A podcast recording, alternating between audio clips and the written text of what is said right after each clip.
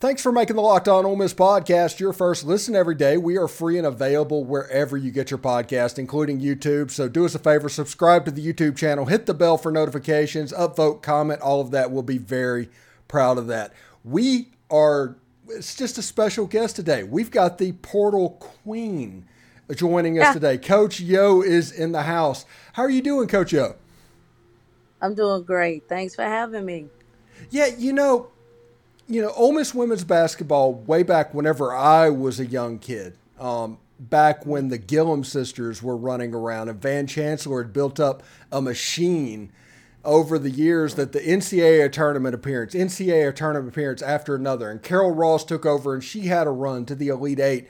But after that, Ole Miss women's basketball fell on hard times, and I can't, I, I don't know exactly what happened, but I think the NCAA came around and Matt Insell tried to turn it around and they just couldn't. But Coach, you you actually emailed out to whoever I think it was Ross Bjork at that time, saying that you were the right person for this job. And I'm curious, what made you think that you were the right person for this job? Because Ole Miss basketball was not in a good place at that time. Well, uh, and actually, I called. I called a search firm. Uh, mm. So the the the reason why I thought I was good for the job is because I had just done the job with a smaller budget at JU. So when I showed up at Jacksonville University in Florida, the program was in in a disarray. Had never been to the NCAA tournament. Um, was down out of, of luck on some years and I was able to go there and turn it around. And if you look at my five years at JU and my five years at Ole Miss, it's almost identical as far as you know postseason play, the number of wins, um, and and the only difference is at Ole Miss, obviously, I have a bigger platform. I'm able to get more talented players. We were able to go to Sweet 16, but this is not like my first rodeo. So after I realized that everyone was turning the job down, I didn't understand why I wasn't considered.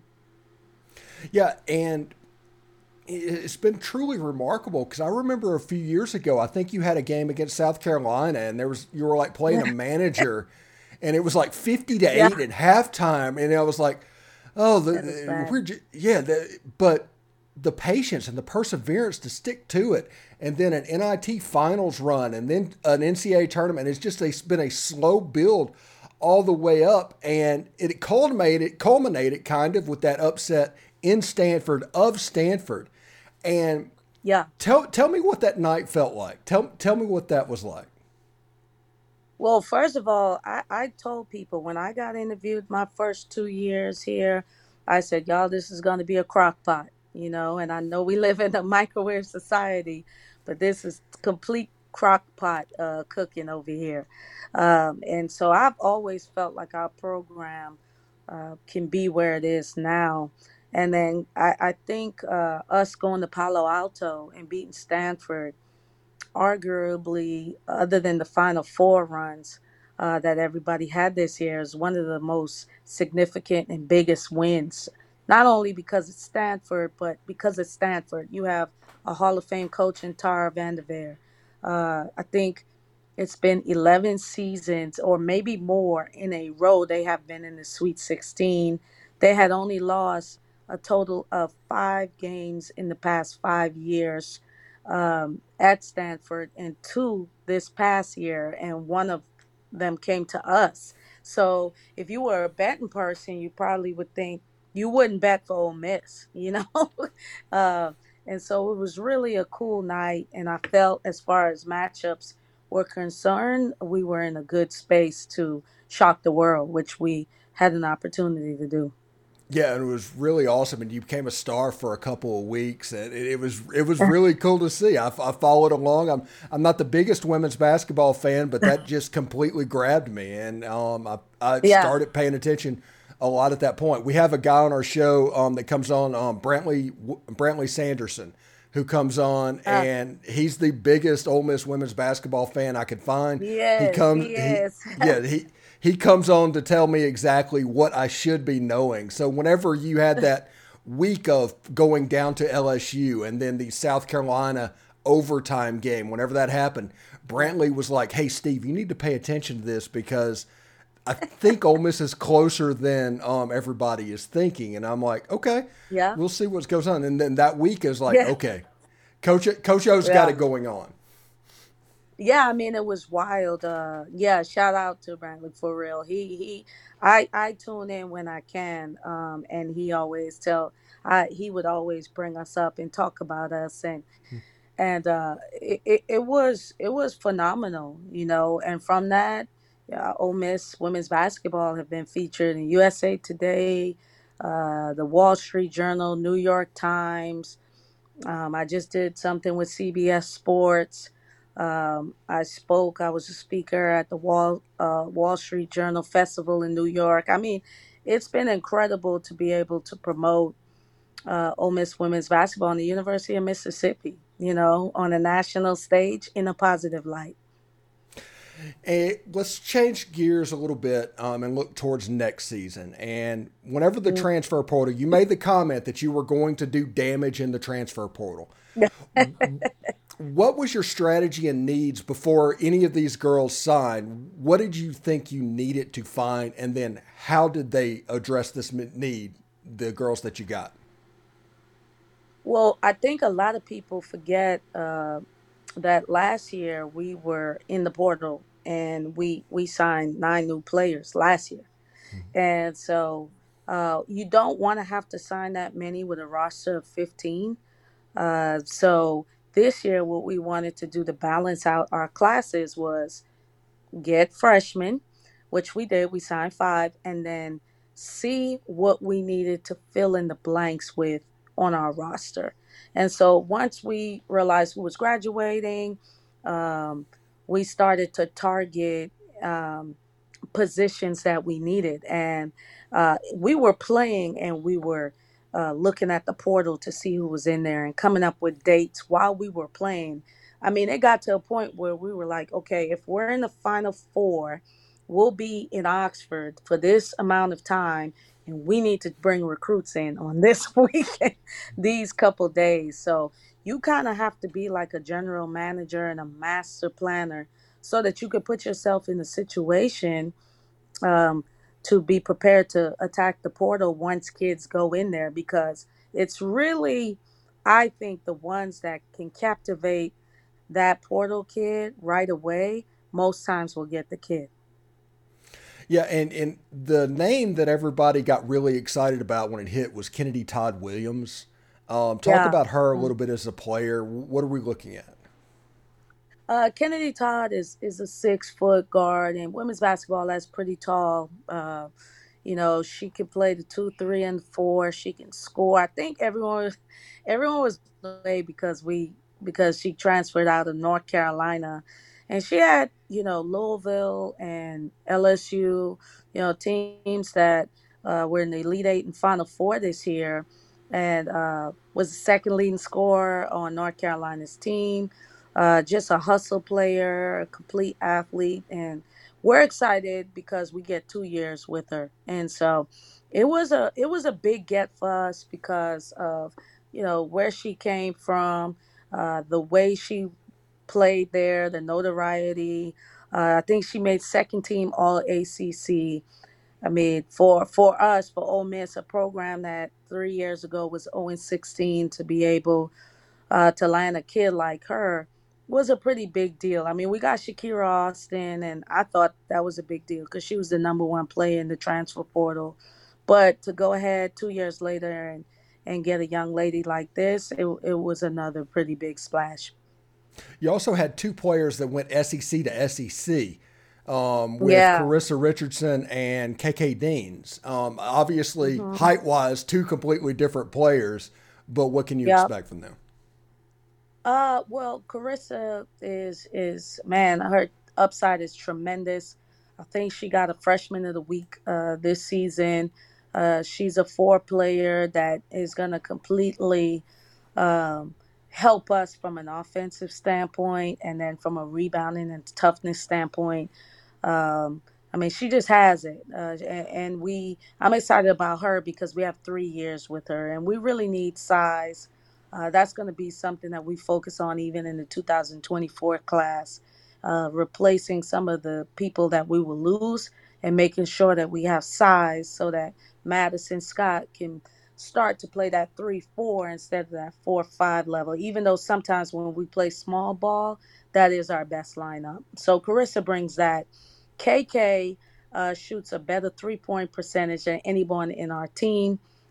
Uh, she was top five in tons of scoring uh, uh, offensive categories in the SEC. She is a scoring point guard. Uh, she has swagger, demeanor. Her demeanor is just full of like toughness and leadership. And uh, after losing Myah Taylor, who was tough and, and a defensive dog, you know, KK brings that toughness and that dog mentality, but also that offensive prowess that we really, really need if we want to uh, ultimately get to a Final Four. One thing that I find is interesting whenever you look at the high school recruiting that you did, there's a player from Serbia. Obviously, there's yep. a Bahamas player. I can't imagine who yep. the end was there. Um, uh, but yeah, so it, it's kind of a global. You're casting a wide net. Yeah, well, when I hired Coach Bojan Jankovic, uh, that is one of the things that I hired him for. I wanted to start getting into our international recruiting. I just think in the Southeastern Conference, our skill level could be better on the women's side. Like we had four teams in the Sweet 16. You know, last two years we've had the national championship. Our our conference for women's basketball is the best in the country, but uh, we have to figure out Ole Miss our place in this, okay? And so our place is going to be a mixed bag of everything, because in our radius, you know, there's not a hundreds and hundreds of of kids that can play at our level. So we kind of got to spread it out and diversify our portfolio. And we've really figured out a niche. We got one from Virginia. You know, we love our East Coast ties. Um, we went to Kansas City and, and, and got a stud that I think is going to be uh, really good. Like you mentioned, the Bahamas um, uh, uh, um, and Serbia, uh, where Coach Bojan is from. And then we went to South Carolina and got a six-five post player from there. So we kind of go wherever the talent is. Uh, I've been coaching for a long time, and so has my staff. And we've been all over the country, so we have connections there. And so we kind of just go after it. Okay, before I let you go, um, and obviously 2023 2024 basketball season is probably going to be one of the most anticipated basketball, both men's and women's basketball season in Ole Miss history. Um, yeah. What what can fans look forward to a Coach Yo team looking for looking like in 2023? Well, I just think the consistency. I mean, if you've ever come to our games, you you have seen uh, an incredible style of play from athleticism to skill to energy, uh, high level defense. We're, we're top defense in, in, in the country. Uh, but now a splash of fun basketball on the offensive end. I mean, we averaged 70 points this year, but one of the things that I'm not shy to say is I would like us to score in the 80s. So that's 10 points uh, more that we're going to look for, and it's going to be our style of play. Um, I also think when you come to Ole Miss women's basketball game, it's just a great experience. Uh, I think our our um, you know our marketing crew and our game day crew, uh, they're intentional about making sure it's a family environment. Um, and you feel like you can touch our players. You know, they spend a lot of time with fans after the game.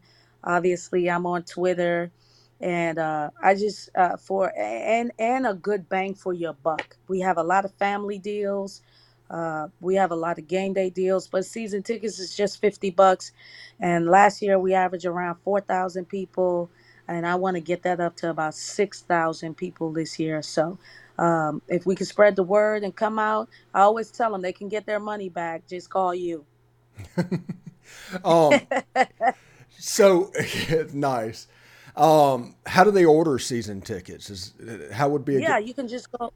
Yeah, you can just go online uh, to Ole Miss Sports and go to women's basketball. You could order season tickets.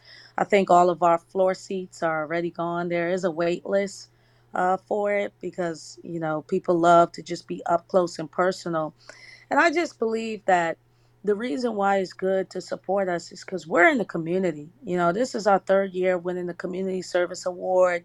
Uh, we give back, we engage. You can touch us, um, and that is important for us. And like you said, I think it's going to be a, an exciting style of basketball, obviously with Coach Beard, and and what he does, and and then our consistency. You know, why why not? I told people five years ago, I said, if you're into stocks, you got to invest in women's basketball um, or it'll be too late. And so I still believe that we still have room to invite people. And, and I don't know if you've been to a game yet, but we got to get you to one. hey, I'd, I'd love to get up to Oxford to see one. You know, I have not been to a basketball game in the pavilion yet actually. Period. Okay, well, you have a personal invite for me. uh, if you want to catch a doubleheader, sometimes we play and it's football at the same uh, mm. on the same weekend. Just let me know. I'll hook you up. Outstanding. Anyway, thanks again for making the Locked On Ole Miss podcast your first listen every day. Every day or tomorrow on the show, we will continue our off-season ramp up. Um, I don't know how we're going to follow today, but tomorrow we'll absolutely try. Anyway, Coach Yo, thank you so much for joining the show today, thank and you. hopefully we can have you and again. I and I feel I feel official now that I've been invited on the show. You know, this is my first appearance, so I guess I'm true. I've truly made it now that I've been invited on the show. my head, if you don't notice, my head's getting bigger and bigger. anyway, take care, Coach Yo. Thank you.